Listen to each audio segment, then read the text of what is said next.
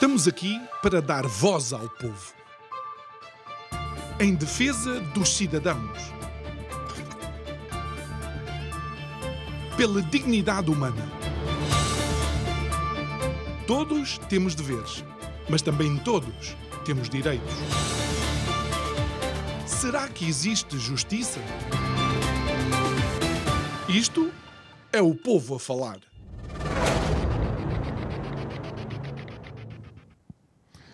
As últimas semanas em Portugal têm sido marcadas por um corrupio de casos, no mínimo estranhos, no máximo criminosos.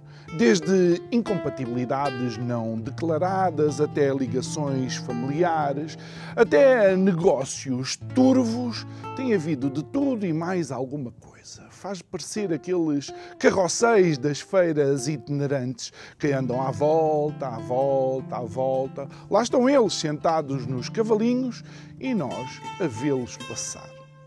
Boa noite. O meu nome é João Nuno Pinto e isto é o Povo a Falar. Estou consigo de segunda a sexta-feira, neste mesmo horário, em emissão simultânea Curiagos TV e Rádio Vida 97.1. O tema de outubro, o fado da nação. E é realmente ao som da guitarra portuguesa que eu tenho que fazer provavelmente um dos monólogos mais emocionais que tenho feito ao longo da minha presença aqui neste programa.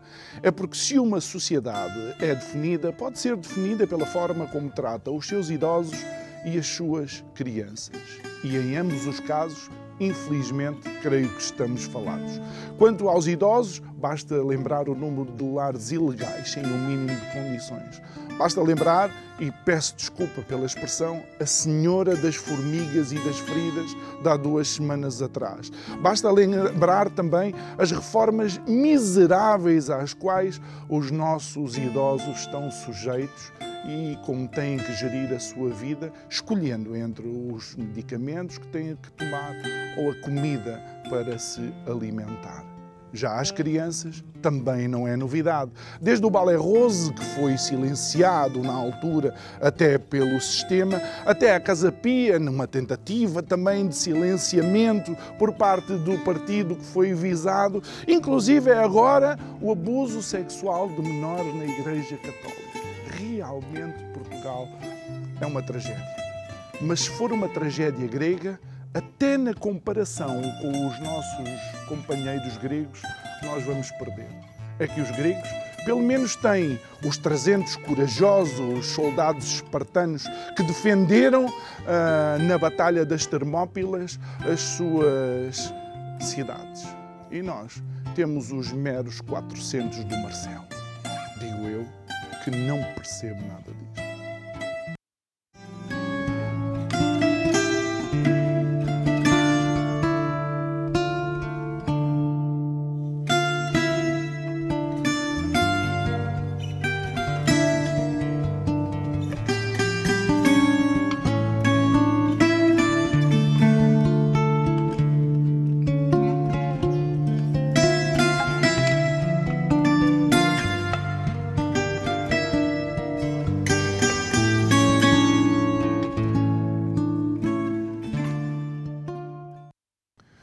É nosso convidado para o programa de hoje, uma cara que é habitual sentada aqui à mesa, uh, o Bruno Fialho, que também é uh, presidente do uh, ADN, do partido ADN. boa noite, Bruno, obrigado por estares aqui uma boa vez noite, mais. foram várias as vezes, já também ao longo da tua presença aqui, em que fostes o, nosso, o nosso serviço de emergência quando tínhamos alguma, alguma dificuldade de agendamento sempre te agradecemos por isso, uh, mas não me parece que a tónica uh, com que comecemos o programa de hoje uh, mereça qualquer tipo de alegria, porque há momentos em que devíamos nos calar e, e Marcelo perdeu uma boa oportunidade de calar a boca.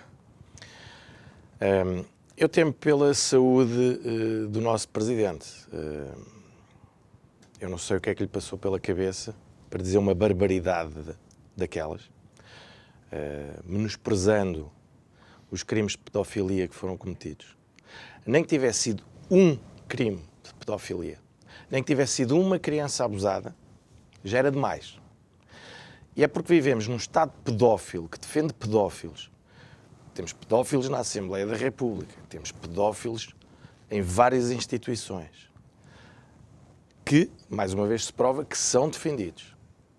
Nem que fosse uma única criança, isso devia nos envergonhar a todos e deveria uh, deixar um, um, presidente, que é o representante de Portugal, uh, é o representante de todos nós, uh, deveria ter dito outra coisa. E agora deveria vir pedir desculpas, porque relacionar estatísticas com humanidade é uma coisa abominável. O que ele quis dizer foi, como é evidente, estatisticamente, é uma água no oceano perante uh, os milhões de casos que existem pelo mundo inteiro. Uh, mas nem que seja um caso. Já é demais. E Sim, o que ele. Desculpa, está em contraciclo até com o que o próprio Papa disse numa entrevista recente a Maria João Vilis. Ele disse que nem que fosse um caso, é uma monstruosidade. Quer dizer, ele é católico, mas não houve o chefe da Igreja Católica, pelos vistos. Não, eh, nós sabemos que o Presidente só se ouve ele próprio e, e só faz as coisas pelo próprio. Aliás, tem uma alcunha que é o selfies. Portanto, isso, isso diz tudo do que é o nosso presidente atualmente. Eh, é, é, vergonhoso o que ele disse, eu tenho vergonha do que, do que Marcelo Rebelo de Sousa proferiu, eh, porque nem que fosse uma única criança, já era demais. E, portanto, eh, ele tem que pedir desculpas aos portugueses, ou então tem que se demitir. Não pode continuar neste constante envergonhamento do que é a nação portuguesa. Não pode ir para os Estados Unidos e andar a brincar às equipas de beisebol, eh, não pode andar a, defender pedofilia como acabou de fazer e, principalmente, tem que tomar um passo adiante e vir defender a família. Eh, porque ele não tem feito nada disso. Vir defender a família em que sentido? No sentido em que a família tem sido atacada ao longo da última década tem sido atacada por este eh, governo socialista, quando foi eh, a geringonça ainda mais atacada, e nós temos observado que estes ataques todos têm um denominador comum, que é reduzir, primeiro, a possibilidade das pessoas criarem laços, reduzir a população, em Portugal também, e depois proibir o diálogo entre as pessoas nós temos que perceber uma coisa: a família é o primeiro, a primeira base para que as pessoas questionem o que se está a passar. Porquê? Nós temos os nossos pais, os nossos avós, têm mais experiência, sabem mais, eh, em princípio, do que, do que nós, ou pelo menos conseguem transmitir-nos valores, eh, a experiência, como eu já referi, e podem questionar determinadas coisas. Quando nós quebramos o laço da família, quebramos o primeiro patamar desta base que é questionarmos se determinado governo está a fazer as coisas bem feitas ou mal feitas. Porque não havendo história, não havendo um termo de comparação, não havendo memórias, que é o que a família traz, eh, as pessoas ficam individualizadas.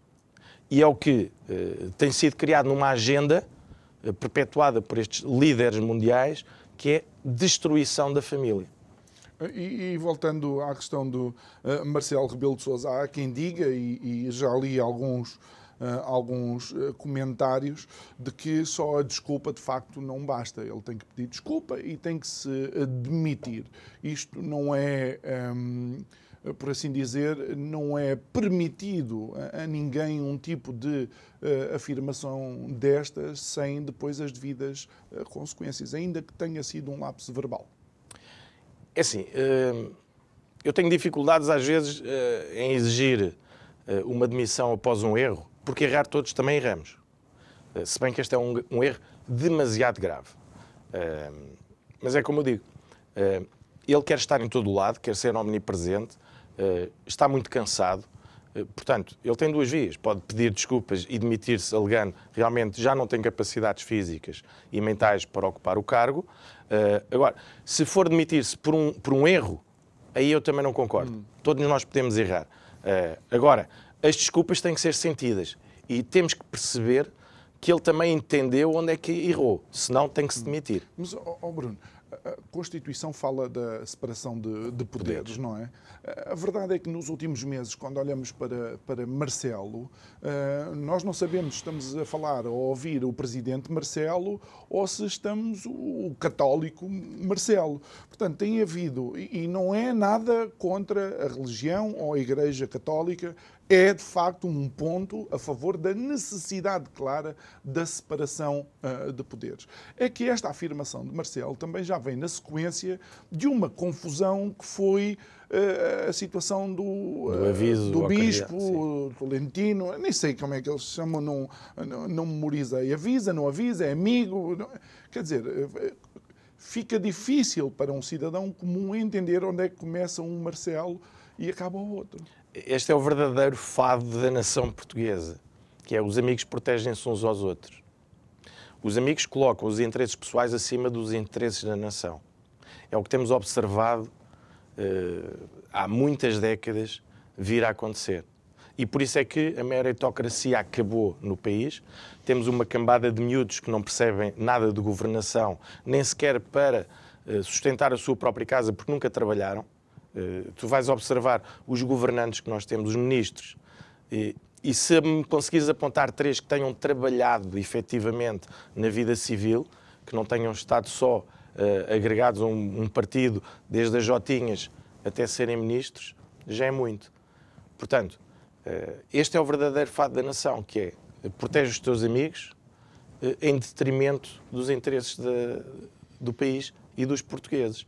O que o Marcelo fez e está a fazer e irá continuar a fazer, é exatamente isso. Eu relembro que uh, há uns meses atrás fomos o primeiro uh, partido, o ADN foi o primeiro partido a solicitar ao Marcelo Rebelo de Sousa, ao Presidente da República, a demissão da Assembleia da República. E porquê? Porque após analisarmos tudo, e, e na altura falámos sobre isso, uh, víamos que no futuro próximo iria estar a acontecer isto, que é o país num descalabro total, a economia, pobreza já eh, vista nas ruas, as pessoas não têm dinheiro para ir fazer as suas compras do dia a dia. Eh, e porquê? Porque tem sido ocultado toda esta situação, culpamos uh, fenómenos que não têm razão de ser, a guerra, a guerra da Ucrânia, que, que não tem diretamente a ver com o descalabro que, que tem acontecido porque isto já vem desde o, o, tempo da, e desculpa, eu vou ter que dizer, desde o tempo da palermia, uh, temos que abrir os olhos, as pessoas têm que assumir que foram enganadas durante dois anos, destruíram a nossa economia e agora estamos a pagar por isso. A célebre frase do uh, fica em casa, agora é mesmo fica em casa, mas sem casa, porque vai ficar no, na rua a viver sem nada. E Bruno, uh um, entretanto, também, uma vez que mencionaste aqui a situação uh, da, da Ucrânia, uh, ontem creio que uh, a Ordem dos Advogados deu uma indicação que, não sei, parece-me dúbia, não sei qual é a análise que tu podes fazer à mesma. A análise é que eu faço para o, para o Presidente da República. É vergonhoso, independentemente de condenarmos a invasão, eh, de não queremos a guerra, a Ordem dos Advogados veio uh, transmitir uma diretiva da União Europeia, uh, que foi decidida no passado dia 6 de outubro, em que proíbe os advogados da União Europeia de defenderem, em litígio, o governo da Rússia, pessoas coletivas e entidades russas. Ora, nem, nem após a Segunda Guerra Mundial aconteceu um atropelo aos direitos humanos, como agora o bastonário da Ordem dos Advogados de Portugal, hum. eh, vergonhoso, veio eh, aprovar, eh, digamos, em comunicado, ou, ou, ou, replicar em comunicado, a, a, diretiva que foi emanada da União Os Europeia. Os nazis em Nuremberg tinham advogados? Tinham advogados. O advogado não tem que. Eh, e, e digo-te uma coisa, eh, eu exerci, desisti porque efetivamente eu não consigo defender pessoas uh, que tenham cometido certo tipo de crimes e, portanto, abandonei a profissão porque uh, não concordo ou não, não me sinto bem. Moralmente uh, apresentava aí um, dilema Pronto. ético moral E preferi ti, okay. abandonar Uh, porque onde se ganha muito dinheiro é defender o mal. E, portanto, decidi abandonar. Agora, os princípios básicos da profissão de advogado é todo o cidadão tem direito, tem direito à defesa, neste caso pessoas coletivas seria, uh, podem ser particulares, uhum. que são pessoas coletivas, depois, uh, tem direito à defesa. Isto é uh, rasgarmos todos os princípios, o Estado de Direito, tudo aquilo que nós acreditamos desde a Grécia Antiga até aos nossos dias.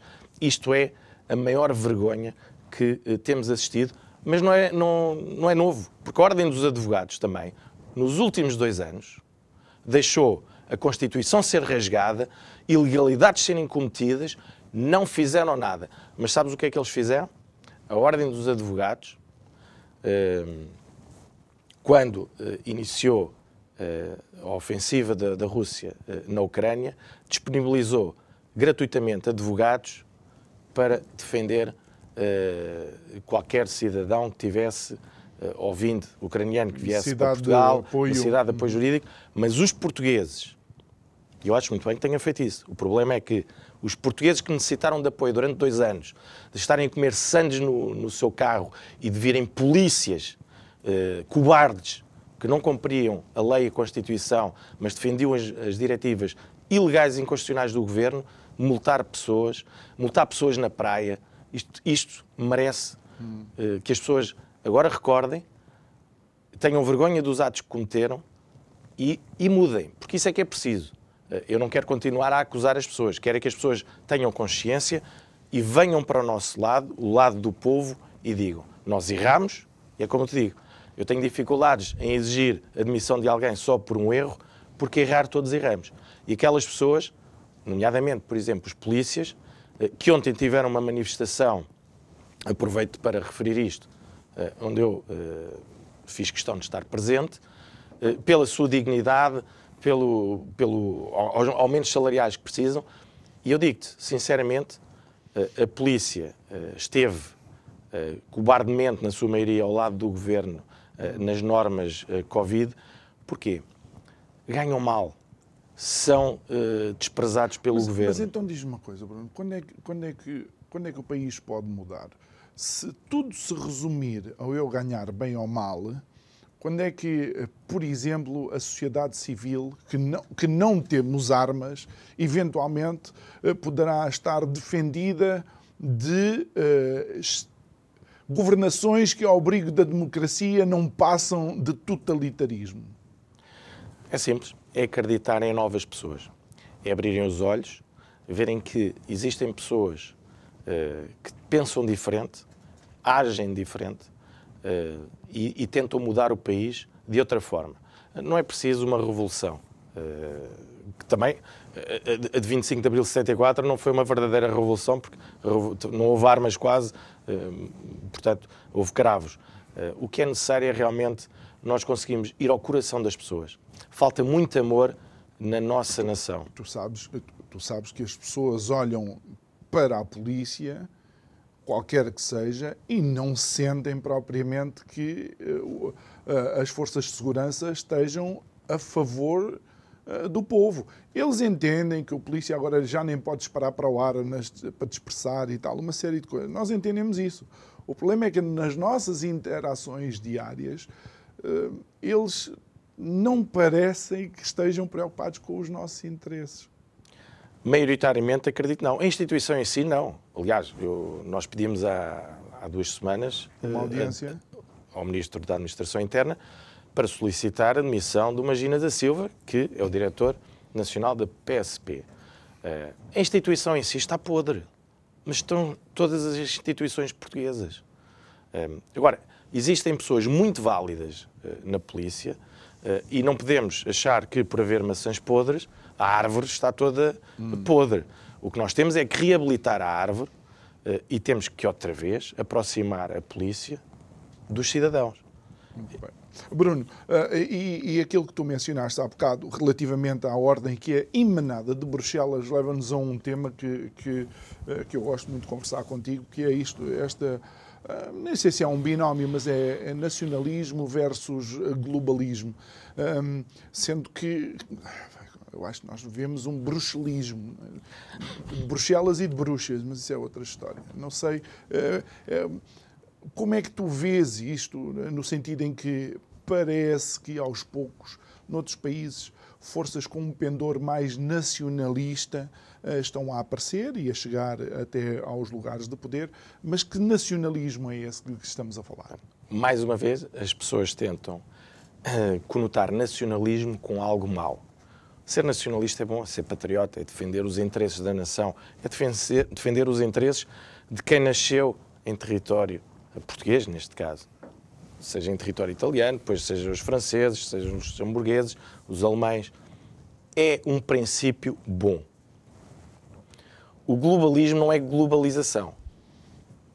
Uh, estas elites, que é quem promove, são elites que promovem o globalismo, estas elites têm uh, tido várias agendas em que vão copiar uh, nomes que já existem e que têm um princípio bom e depois deturpam de forma a que as pessoas eh, pausadamente aceitem aquilo como bom. A globalização é um princípio bom, que era o princípio da globalização é tu poderes uh, circular pela Europa, uh, haver uh, troca de serviços comerciais, comerciais uhum. etc., para o interesse superior das nações. Ou seja, eu vou fazer trocas contigo, que és francês, mas vou beneficiar Portugal e França. O globalismo não. Mas tu fores ver, globalismo parece globalização. E a globalização já estava enraizada na mente das pessoas, como algo bom. Não perceberam que a passagem para o globalismo, que é uma elite supranacional eh, que controla empresas, eh, que controla depois, através dessas empresas, os Estados, eh, neste caso agora falando da Europa, mas mundiais, tenta uh, promover uh, um, um, governo único que irá controlar uh, toda, todas as nações. Isto aqui é assustador. tudo o que nós temos visto na ficção científica em filmes tem acontecido.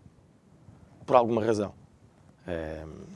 nós estamos mesmo a aproximar para um globalismo em que existe várias elites que se reúnem todos os anos em Davos para falar sobre o, World Economic Forum, eh, e que eh, têm tentado impor, imposto eh, determinadas situações que eu digo que, talvez mais me assuste é a robotização, o transhumanismo da nossa sociedade, que é a substituição dos seres humanos por robôs. Começa por, e que já está em, em, em, em curso, nos empregos, em que nós vemos nos supermercados, eh, em coisas normais, eh, nos bancos. Eh, tu já não trocas, já não vais ao banco, já fazes tudo online. Tu no supermercado já vais à caixa onde não existe um hum. operador humano, passas no, naquela caixa automática. Portanto, isso tudo é muito assustador, porque vai criar desemprego, vai criar fome, vai criar uh, disputas entre as pessoas e aquela elite vai permanecer dona e senhora de tudo e distribuir migalhas pelo povo. Mas, uh, uh, Bruno, uh, como é que eu ia te explicar? o processo normal da tecnologia é, é, é um processo tendencialmente para o homem fazer menos. Ou seja, a tecnologia é pensada, foi começado a pensar para facilitar o trabalho do homem. Então estamos numa fase em que a tecnologia desenvolveu-se a tal ponto que está a substituir o homem em muitos, eh, eh, em muitos locais, para não dizer todos. Mas a mim preocupa-me mais é talvez a tecnologia conhecer melhor o homem do que ele a si mesmo. Quando olhamos, por exemplo, para isto que se fala, uh, uh, o algoritmo que anda na internet, que conhece exatamente para onde é que nós andamos, onde é que nós and não andamos, ou, ou esta, uh, tal como aconteceu, que tivemos um, uma, uma, entrevista suprimida no YouTube do, do porque, não, porque não estava dentro dos, dos padrões, isto entra numa, numa fase não só de substituição da presença humana, mas também de omissão da opinião humana. É, é. Aliás, isso vem nos levar depois a outro assunto, que é o crédito social, que já está implementado na China desde 2008. Uh, eh, e, há, e há a Skynet, que é o, o, programa que eles utilizam de identificação uh, nas ruas uh, da China, da República Popular da China, e em que as pessoas perdem eh, salário, perdem benefícios eh, se não se portarem bem. Eh, que é exatamente o que tentaram implementar na Europa durante a palermia. Que é quem não se portar bem vai ter consequências. Eu tive consequências. Eu não sou vacinado, perdi dinheiro no meu trabalho. E, e, e iria resistir para lá do fim. Porquê? Uh, aliás, deixa-me reformular, eu não aceitei introduzir uma substância que não está, ainda é experimental e ainda não está eh, aceito como vacina no meu corpo. Eu sou vacinado de todas as outras vacinas do Plano Nacional de Saúde e até mais algumas. Os meus filhos também. Eh, mas não aceitei introduzir algo que está em experimentação. Eh, e porquê? Agora vê-se. Portugal, desde janeiro até esta altura, o maior número de mortes por mês desde há várias décadas. E, portanto, as pessoas têm que abrir os olhos e, mais uma vez, têm que assumir erramos, fomos enganados, etc., para não cometermos novamente o mesmo erro num futuro próximo. Porque eles estão aí. Eles continuam aos serviços das grandes farmacêuticas, dos grandes laboratórios. Foram bilhões de euros atribuídos sem passar pelo crivo do Tribunal de Contas. Mais uma vez eu lembro, fui a única pessoa que denunciou este facto. Os tribunais de contas, não só portugueses, mas de todo o mundo, não eh, acompanharam a atribuição de, de, de, de, fundos perdidos para farmacêuticas e laboratórios. Isto foi vergonhoso. Dava para acabar com a fome mundial no ápice. E, e, Bruno, ainda uh, mencionando isso, algo que te preocupa também é a não fiscalização dessas verbas e, e inclusive, uh, tu dizes que em Portugal uh, a livre concorrência está ferida de morte. não existe livre concorrência e, e agradeço ter focado aqui neste ponto. Saiu uma sentença, uma decisão da Autoridade da Concorrência há cerca de três dias atrás, em que isto para dizer sobre o nosso Sistema Nacional de Saúde, em que penaliza em 200 mil euros uma empresa, ITM, eh, de telemedicina, eh, por eh, intervenção em cartel no Serviço Nacional de Saúde. O que é que aconteceu? Esta empresa, em que o dono é um médico, diretor de serviço de hospitais, combinava os preços com outras empresas uh, espalhadas no país. Uh, olha, nós em, Lisboa vamos oferecer 20, vocês oferecem 40, no Porto fazemos ao contrário, vocês ficam no Porto, nós ficamos em Lisboa. Foi isto que aconteceu. E é o que significa a cartelização. Uh, nós, através, nós neste caso, ADN, vamos tentar levar isto às últimas consequências. Essas pessoas têm que começar a ser penalizadas criminalmente pelo que fazem. Isto é um roubo ao Sistema Nacional de Saúde. É por isso que existem filas intermináveis de espera para operações, etc., porque nós atribuímos todas as verbas do Sistema Nacional de Saúde a estes uh, senhores que andam a receber o nosso dinheiro. Uh, não é só esta empresa, existem dezenas de outras empresas, existem uh, dezenas de administrações de hospitalares que são corruptas e isto tem que ser travado. E o Ministério Público tem que agir. Não é só a autoridade da concorrência. Hum. E a penalização é 200 mil euros porque a lei determina que essa sanção só pode ser 10% eh, do, do rendimento bruto da empresa naquele, naquele ano. Ou seja, a empresa teve pelo menos 2 milhões de lucro, de, de, de, de bruto, uh, no ano de 2021. Decisão foi agora. Uhum. Ou seja, uh, quanto é que uh, ainda mais foi roubado aos portugueses? Isto tem que ser travado. E, e é nestas pequenas coisas, nas PPPs, as PPPs é um absurdo existirem da forma como, como são criadas. nós temos que, e eu acredito que a gestão deve ser entregue a, a privados, mas a privados sem qualquer conectividade com o Estado. Uh, o Estado pode ter uh, interesses na, nas empresas, uh, mas não pode meter os seus boys a dirigir empresas sem qualquer conhecimento do que estão a fazer. Olha, Bruno, uh, uh, e ainda uh, em relação àquilo que estavas a falar do crédito social, uma, uma notícia que eu acho que isto já foi revertido, mas não deixou de ser surpresa, que a PayPal decidiu multar num determinado valor a todos os utilizadores que espalhassem desinformação ou que fosse contra os padrões da comunidade. Nós estamos a falar do PayPal, que é um serviço pagamento. É o que acontece já na China e que eles querem implementar no Ocidente. A PayPal decidiu unilateralmente castigar os utilizadores da PayPal que não preenchessem os requisitos morais que eles consideram mínimos ou que falasse mal ou contra os padrões que eles determinam. Em 2.500 dólares.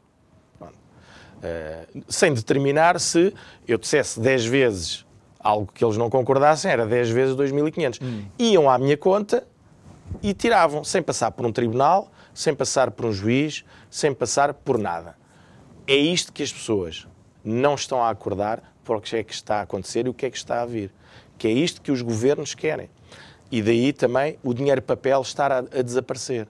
Porque se todos nós fizermos compras e tivermos unicamente o cartãozinho de débito ou crédito, mais facilmente eles conseguem ir às nossas contas bancárias hum. e penalizar-nos e obrigar-nos, voltando ao início, tal como os polícias, a condicionar as nossas opções, as nossas motivações através do, do, dinheiro, porque as pessoas precisam de dinheiro para comer e nem todos temos que ter a mesma coragem. Eu não peço às pessoas para terem a coragem que eu tenho, para denunciar algumas coisas.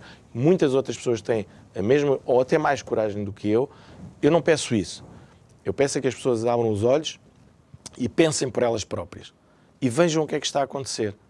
Eh, não analisem apenas a verdade do mainstream, a verdade que é publicada pelos governos. Abram os olhos, tentem pensar por vocês mesmos. Eh, tu pensas, és dos maiores pensadores que eu conheço.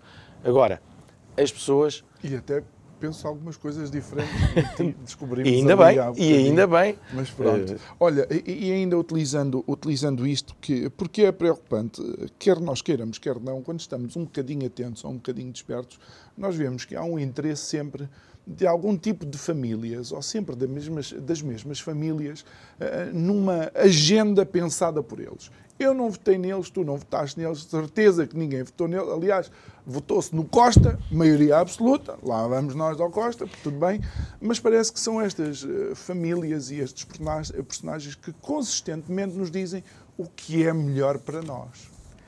É, posso dizer, primeiro, eh, o Costa eh, venceu por maioria absoluta devido a um método de onde desgastado e que deve ser eliminado da nossa sociedade para dar hipótese às pessoas, aos cidadãos, de realmente serem ouvidos na Assembleia da República e as coisas mudarem.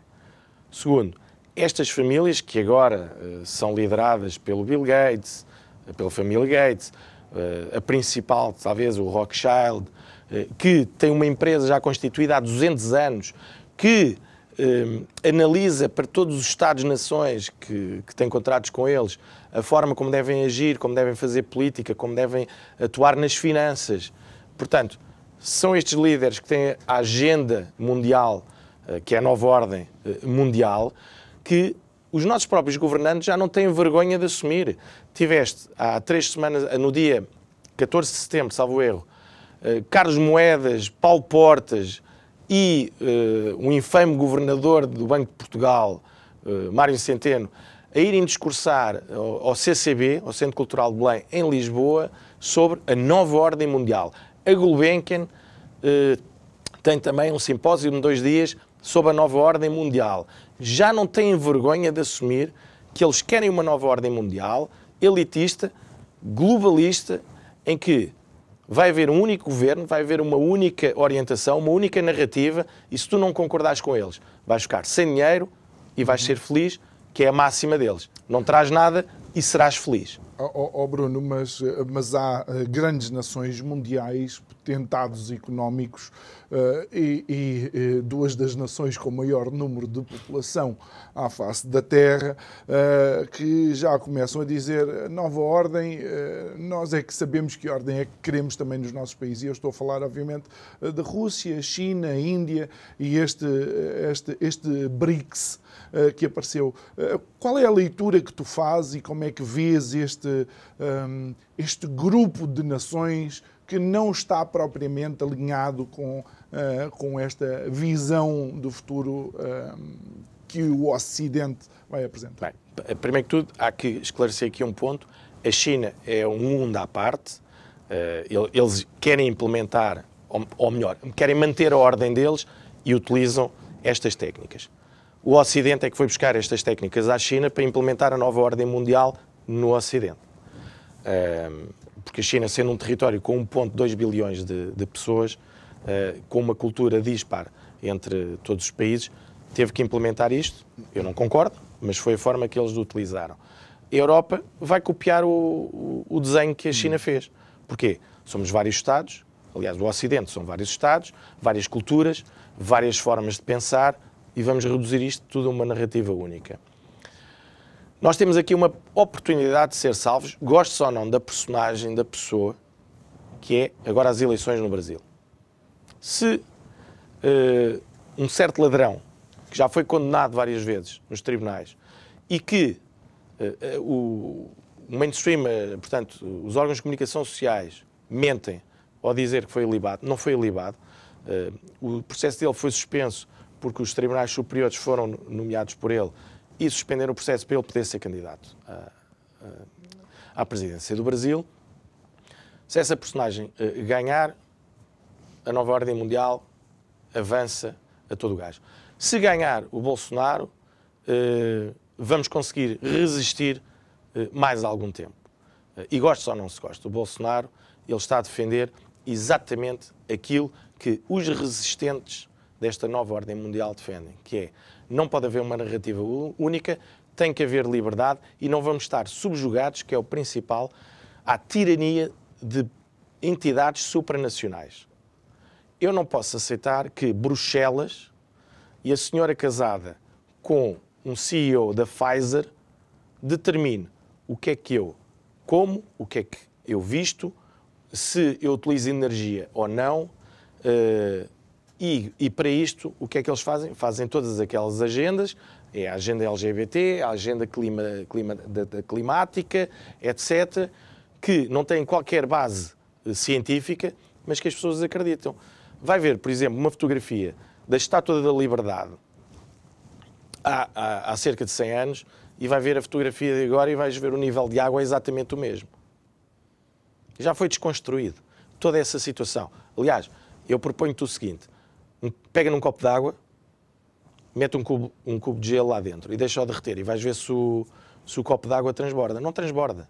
Portanto, isto são tudo factos científicos. Mas depois existem pessoas que são pagas por estas entidades para inventarem novas teorias. Mas, oh, oh, oh Bruno, eh, eu, eu entendo com todas as, as reservas em cima da mesa, como é óbvio, mas eu entendo este BRICS, entendo esta união, entendo uh, em parte algum posicionamento de Rússia, China e Índia especialmente, como uh, uma, uma forte resistência precisamente a esse, a esse plano. Se calhar vamos ter que engolir alguns chapos e, e, olhar uh, para estes países e dizer, não, espera aí, estes países... Eu, ministro, não sei se é o ministro ou o primeiro-ministro ou o ministro dos negócios estrangeiros indiano, Uh, quando estavam a acusar a Índia de estar, de estar a receber uh, energia da Rússia, ele disse, senhora, nós temos alguma necessidade e recebemos. Mas não sei porque é que você me está a fazer essa pergunta a mim. Porque aquilo que eu peço para um mês, pede a Europa numa tarde. É, bem, a questão... Primeiro o BRICS, exatamente, e concordo contigo, é uma, uma forte oposição a esta narrativa única, ao que o, o Ocidente está a tentar fazer uh, para tentar uh, eliminar qualquer humanismo dentro de nós. Que é o quê? É sermos diferentes. Todos nós somos, somos diferentes, pensamos de maneira diferente, podemos é ter um objetivo comum, que é diferente do que eles tentam fazer. E é isto que é a essência do ser humano. É a diferença. Uns são amarelos, outros são negros, outros são brancos, outros. Uh, somos todos lindos, mas diferentes. E há que cultivar essa diferença. Uh, porque é uma chatice sermos todos iguais. Uh, passávamos sem, sem saber com quem é que haveríamos de casar ou namorar. É uma chatice. Agora, o BRICS tenta efetivamente combater esta distopia completamente absurda. Porque a Europa continua a comprar uh, gás e energia à Rússia, mas, como os Estados Unidos não querem isso, e tu vais observar, de certeza que já viste, no dia 2 de fevereiro de 2022, Joe Biden veio dizer, está no, no YouTube, ainda não foi censurado, que se a Rússia invadisse a Ucrânia, o, o, o gasoduto Mainstream 1 e 2 Nord Stream. Nord Stream, desculpa, uh, iria ser uh, cancelado, de uma maneira ou de outra. O que é que aconteceu? Uma explosão Nord Stream e uh, a Europa esteve em vias de ficar sem energia da Rússia. Nós temos que nos sentar à mesa. Eu sempre defendi isto, desde o início. É ridículo o que está a acontecer de estarmos sempre a, mentir às populações com sanções atrás de sanções que só revertem contra nós. Uma situação que, a continuar assim, vai desencadear o que os Estados Unidos querem, que é uma guerra mundial, mas na Europa. Pronto. O BRICS tenta, eh, de certa forma, eh, travar essa situação. Porquê? A Rússia consegue, através dos negócios que faz no BRICS, eh, escoar os seus produtos mas não é suficiente. A Europa tem que dar um passo atrás, tem que analisar muito bem o que é que foi feito, tem que sentar à mesa e, como eu defendi desde o início, a Europa teve a oportunidade de ser uh, um mediador deste conflito e uh, que as coisas resultassem bem. Simplesmente a Europa, uh, que é de onde vêm as tais elites que querem a narrativa única, Bill Gates, Rothschild e outras famílias, eh, não o tem permitido. E depois temos Bruxelas, que também eh, tem cometido crimes contra os países europeus. Daí o nacionalismo estar outra vez a vir ao de cima, e ainda bem, eh, com pontos muito fortes que todos nós deveríamos defender. Então responde lá que nacionalista é, é este que estamos a falar, porque por vezes eu olho para, para estas para as pessoas que defendem esse nacionalismo e esse nacionalismo reduz à, à bandeira, reduz a não toquem nas estátuas. Não é um nacionalismo que apresente de facto soluções de futuro para eh, Portugal. Ou seja, as estátuas vão, vão ficar bem, mas nós vamos morrer todos à fome. Não, o nacionalismo não é isso. O nacionalismo é muito mais. Uh é um, um protecionismo primário uh, da tua nação, do teu sangue de viriato. Nós todos temos sangue de viriato. E temos que proteger esse sangue. Não quero com isto dizer que não temos que uh, receber pessoas no nosso país, não quero isto dizer que não, não temos que fazer trocas comerciais com outros países. Não tem nada a ver com isso. Isso seria absurdo fechar-nos uh, numa, no, num castelo e, e ficarmos todos a falar uns com os outros. Eh, primeiro que tudo, ficaríamos ao fim de várias gerações, primos uns dos outros e ficaríamos todos com umas doenças uh, mentais que não seria muito agradável. Uh, agora, um protecionismo primário é vamos independentemente das trocas, de, de quem nos visita, de quem vem para cá viver, etc., nós vamos defender a nação portuguesa em primeiro lugar. Ou melhor, não vamos prejudicar a nação portuguesa por outras entidades. Para mim, é o que representa o nacionalismo.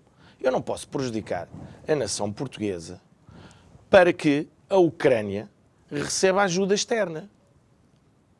E isto é o que deveria ter sido pensado pelos cidadãos, pelos governos. Eu não posso prejudicar Portugal para que outro país, para resolver os problemas de outro país.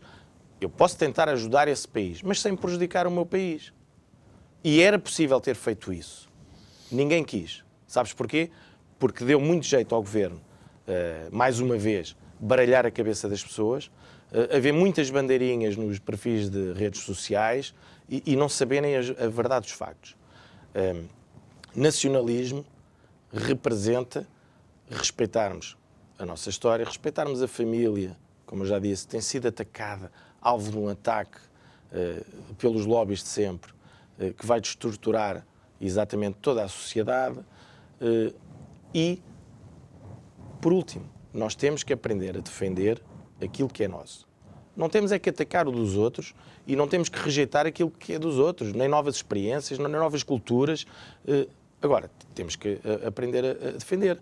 Nós não podemos ir ao Martim Muniz e parar o carro numa rua porque estão dezenas de homens a rezar a uma religião no, com tapetes no, na estrada. Isto é inadmissível. Eu não vou aos outros países. Eu respeito a cultura e os costumes dos outros países. Tu, quando vais viajar, não desrespeitas os costumes dos outros países, seja que religião for. E, portanto, quem nos visita e quer viver cá tem que respeitar o que é ser nacionalista. E nós recebemos toda a gente de braços abertos, porque devemos fazê-lo. É bom também haver mistura uh, uh, de culturas, mas com um fito. Respeitar sempre a nação portuguesa, respeitar os nossos princípios, valores e cultura. Isso é que não pode ser uh, tocado. Nós temos que, que manter o nosso coração de viriato, nosso sangue. Diz-nos sangue de viriato eu fico assustado, porque eu neste momento devo ter sangue de viriato e porque a minha avó é timorense, tenho medo de ter sangue de Dom Ximenes Belo. Mas, Mas olha, é, o, é viriato, o viriato é tinha, é... sangue, tinha sangue também de, de árabes, é portanto... Sim, está bem, eu, eu, percebo. Mas, mas relativamente, relativamente a isto, eu, eu não sei se, se também és daqueles, ou, ou se vocês veem que há de facto uma islamização, uma tentativa de islamização, ou se é o processo normal, eh, por assim dizer, dos europeus estão mais preocupados em ter vários telemóveis e, viajar e tal, e os outros gostam é de ter filhos. Uh, não, uh, existe uma islamização da, da União Europeia, uma tentativa. Uh, aliás, houve várias reportagens que foram já canceladas, como foi a do Gustavo Santos, hum. no YouTube, mas ao contrário, para defender esses radicais islâmicos, eu não estou a falar das pessoas que vêm por bem. Quem vem por bem é sempre bem recebido. Uh, mas efetivamente, uh, pessoas que pertencem a grupos extremistas que querem povoar a Europa para haver o Islão dominante na União Europeia.